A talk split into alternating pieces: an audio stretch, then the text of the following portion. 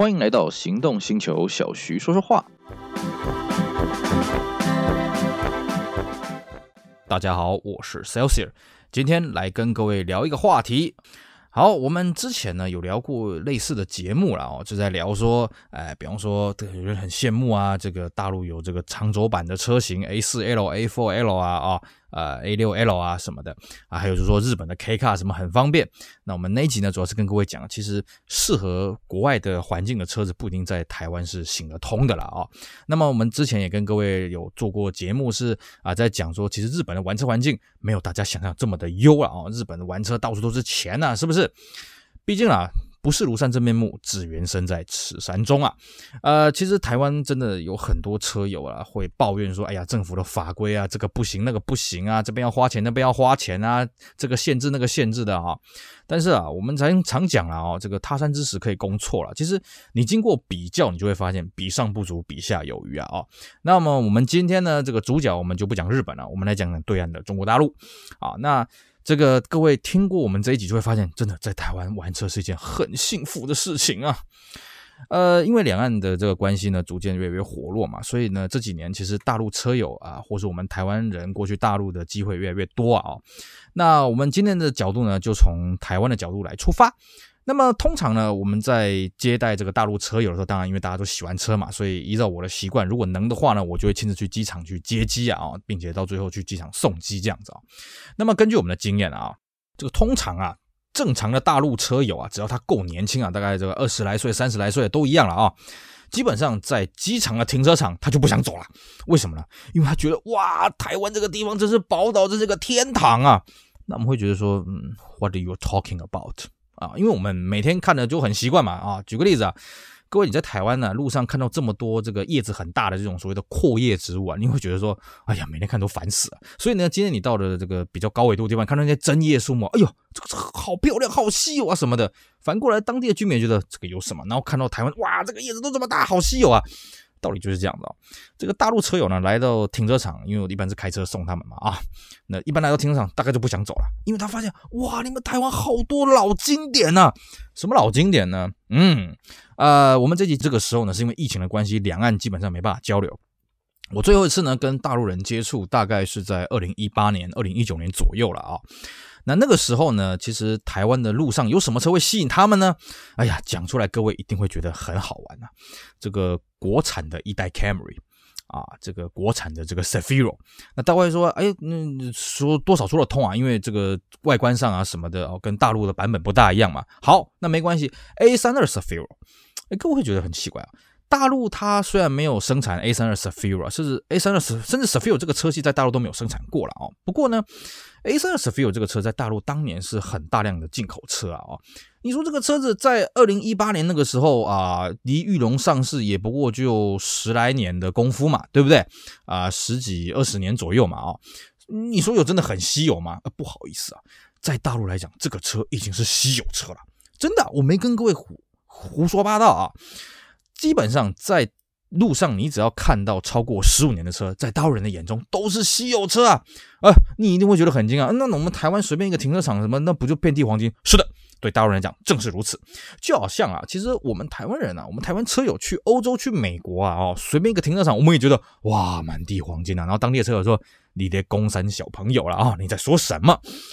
其实啦。在大陆来讲，车子要开的那么久，不是件容易的事情啊。首先呢，根据大陆的法规哦，这个一般的民众的乘用车啊，是八年就必须要强制报废啊。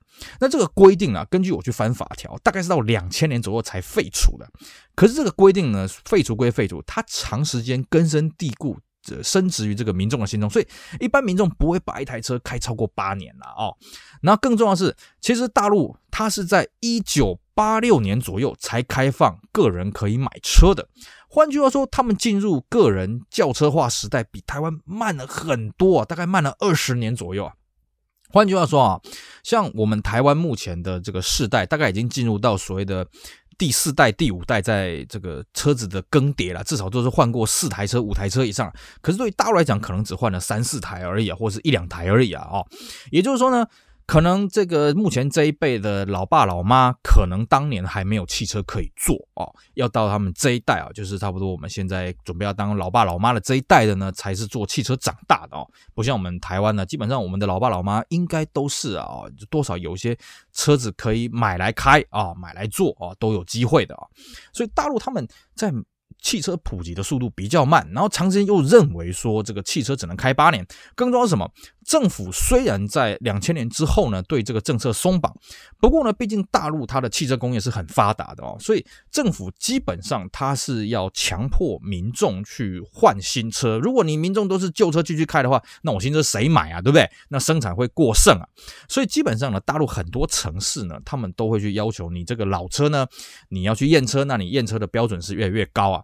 那他们的验车标准是怎么样啊？像我们台湾啊，基本上就是。你什么时候领牌就用什么时候的法规嘛？哦，那大陆不好意思，不是啊，它基本上是所谓的减二。什么叫减二呢？他们的法规叫做什么？国一、国二、国三、国四、国五、国六了啊。那所谓的国就是国家标准，那基本上国家标准比较像是欧规的欧盟的标准啊。也就是说，你今天假设你这台车是欧盟四期的环保法规，那我们现在如果进入到欧盟七期的话，也就是所谓的国七，那。国四、国三的车可能就要淘汰掉，它是以加二的方式。换句话说，现在我们假设是实施实施的是这个欧盟七期的法规的话，那原则上你只能开欧盟五期跟欧盟六期的车子。欧盟四期它基本上不会让你很顺利的开下去，然后欧盟三期的不好意思，就直接让你强迫淘汰。当然了，不是每个城市都是这样子了哦。当然你说啊、我车子如果带去什么乡下一些山山山郊野外啊什么的啊，那当然是看那当地的法规。但是一般来讲，一线的城市啊。他对于这种老车，对于这种上了年纪的车，基本上他会想办法加速你胎换。所以各位，如果你有去过上海啊，你有去过北京，你有去过这个啊杭州这些比较大的城市，你会发现，其实里面没有什么老车，真的路上看到都是很新的车的。虽然说它的款式啊比台湾多很多了，因为台湾的贩卖的品牌也才三十几个，然后大陆贩卖品牌七八十个了啊。但是呢，你会发现你看不到老车。更重要的是呢。大陆它这几年为了要整治这个都市的这个空气污染，还有这个拥堵的情形哦，很多城市陆陆续续在开展所谓的指标制度。什么叫指标呢？呃，讲白了就是你必须要有一张车牌，你才能买车。哦，那像是最早实施这个制度的，应该就是上海。上海最早是要求说，OK，你的车子呢，你必须用这个投标的方式啊，来竞标的方式。那当然，竞标就水涨船高嘛。像我啊，十年前那时候在大陆的时候，那时候上海一张车牌大概折台币买起来都要三四十万呢。台币三四十万哦，你买一张车牌，就是说你可以买车的一个权利。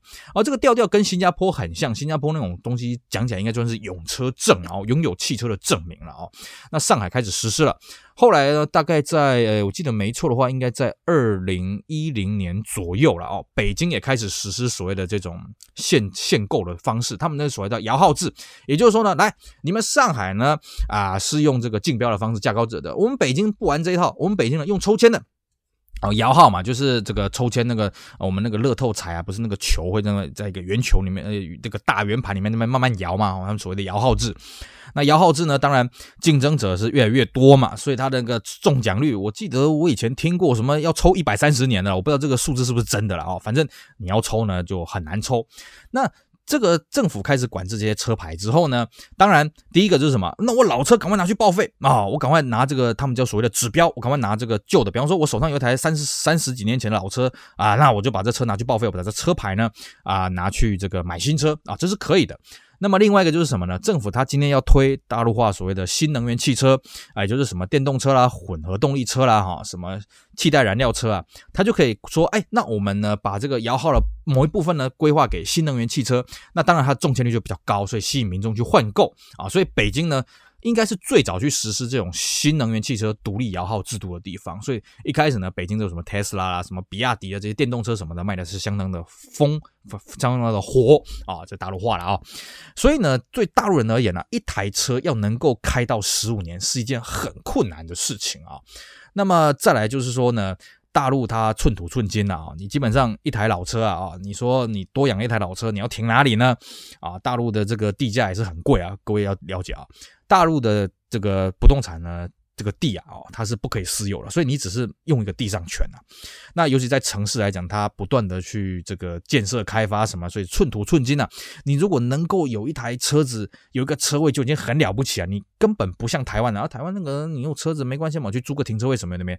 大陆租停车位也没有说很方便啊。哦，那么再加上呢，他们一般人也都会觉得说老车是一种负担，所以你今天呢，你说你要呃为了一台老车去租车位呢，通常业主是会婉拒你的，他会觉得就说，哎，你这个会不会带来一些困扰啊什么的没的？不像我们台湾说没关系，你钱拿来啊哈，你这个遵守我们的规范生产，我就不管你了。所以在大陆呢，基本上养老车呢，光就这一些地方啊，它其实困难就重重。那更不用讲是什么，他们的材料，他们这些零件的通路是有问题的啊。其实。真的，台湾我们知道啊，在台湾有很多在玩 Golf 二代的人，是靠这个一汽大众的这个啊捷达的这个部品啊，反正这个底盘是一样的嘛，哦，来来留用的嘛，哦，那一些玩 VAG 的也很多会从大陆那边办零件进来，但是呢，我们台湾这边的零件也是有蛮多是办到大陆去的，像什么大陆有几台这个 E 三十四啊，老的 BMW、老的宾士都是靠台湾这边零件来养啊。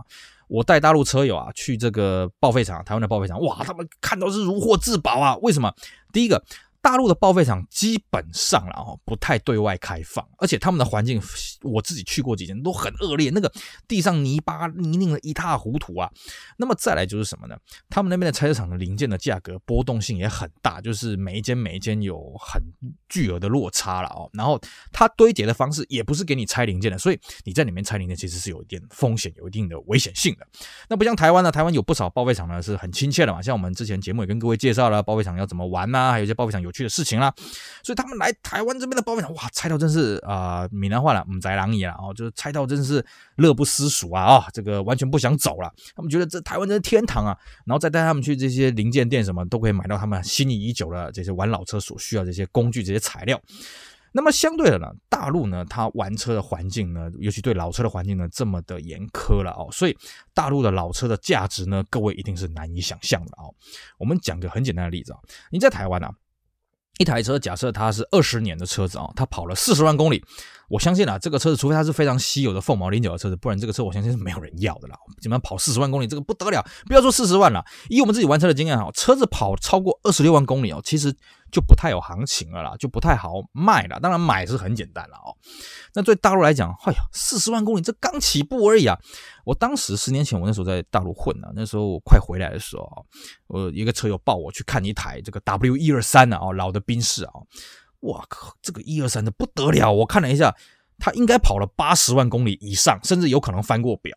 我。表头是卡在一呃卡在这个五十万公里，但是我看它这个斑驳的痕迹不止，然后这个车头至少大撞过两次，车尾也被撞过一次，啊，那么引擎发不太动啊，那么变速箱入档也有点问题，这样子的车子，而且最重要什么？没有车牌啊，没有车牌啊，啊，不好意思啊，这种车子这个要过户是有问题的啊，这样子卖还可以卖到十万块，而且是十万块人民币。啊，开价了啊，但自己成交价当然不会那么高了。我觉得不可思议，我天哪，在台湾这个十万块，我看都没人要啊，是这个卖方给我的吧？真的，很多我们在台湾看到的车子啊，你在台湾看到台币的售价，在大陆就是人民币的售价，而且呢是没牌的，是不能过户的。那他们都宁可说啊，没关系，我把这车买下来，我就放在家里供着，当一笔模拟车也 OK。大陆话叫什么？叫做情怀。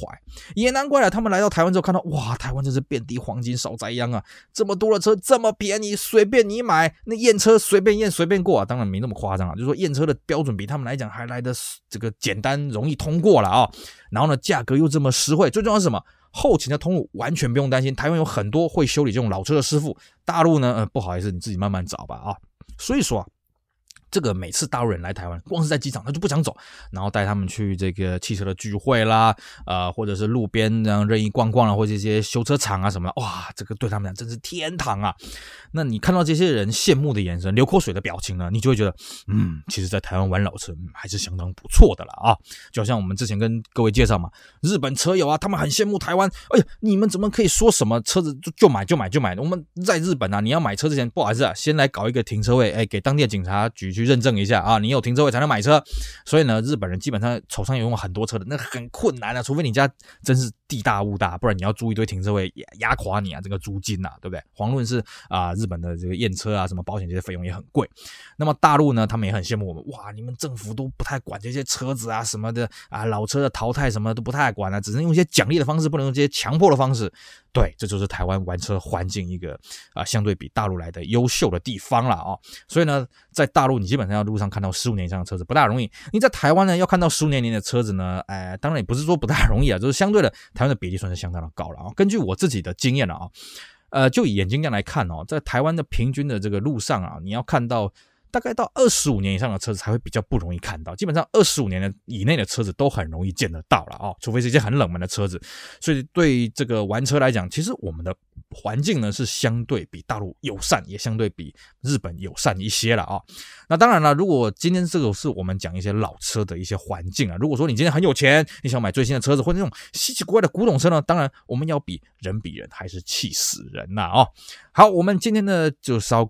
跟各位稍微闲聊一下啊，就是说这个外国的月亮真的没有比较圆啊。其实我们台湾自己真的是蛮不错的一个玩老车的地方了。我们透过这些大陆车友呢来台湾的这些所见所闻，还有我自己以前在大陆混的所见所闻呢，跟大家讲一下。哎，其实台湾这个老车的环境还是相对的友善啊。不仅我们政府的政策呢没有强制去扼杀这些老车，那么我们的零件通路啦，我们的这个后勤维修啊，还有这个停车空间什么的，都是相对的非常方便的啊。给大家呢，他山之石可以攻错，给大家做个参考。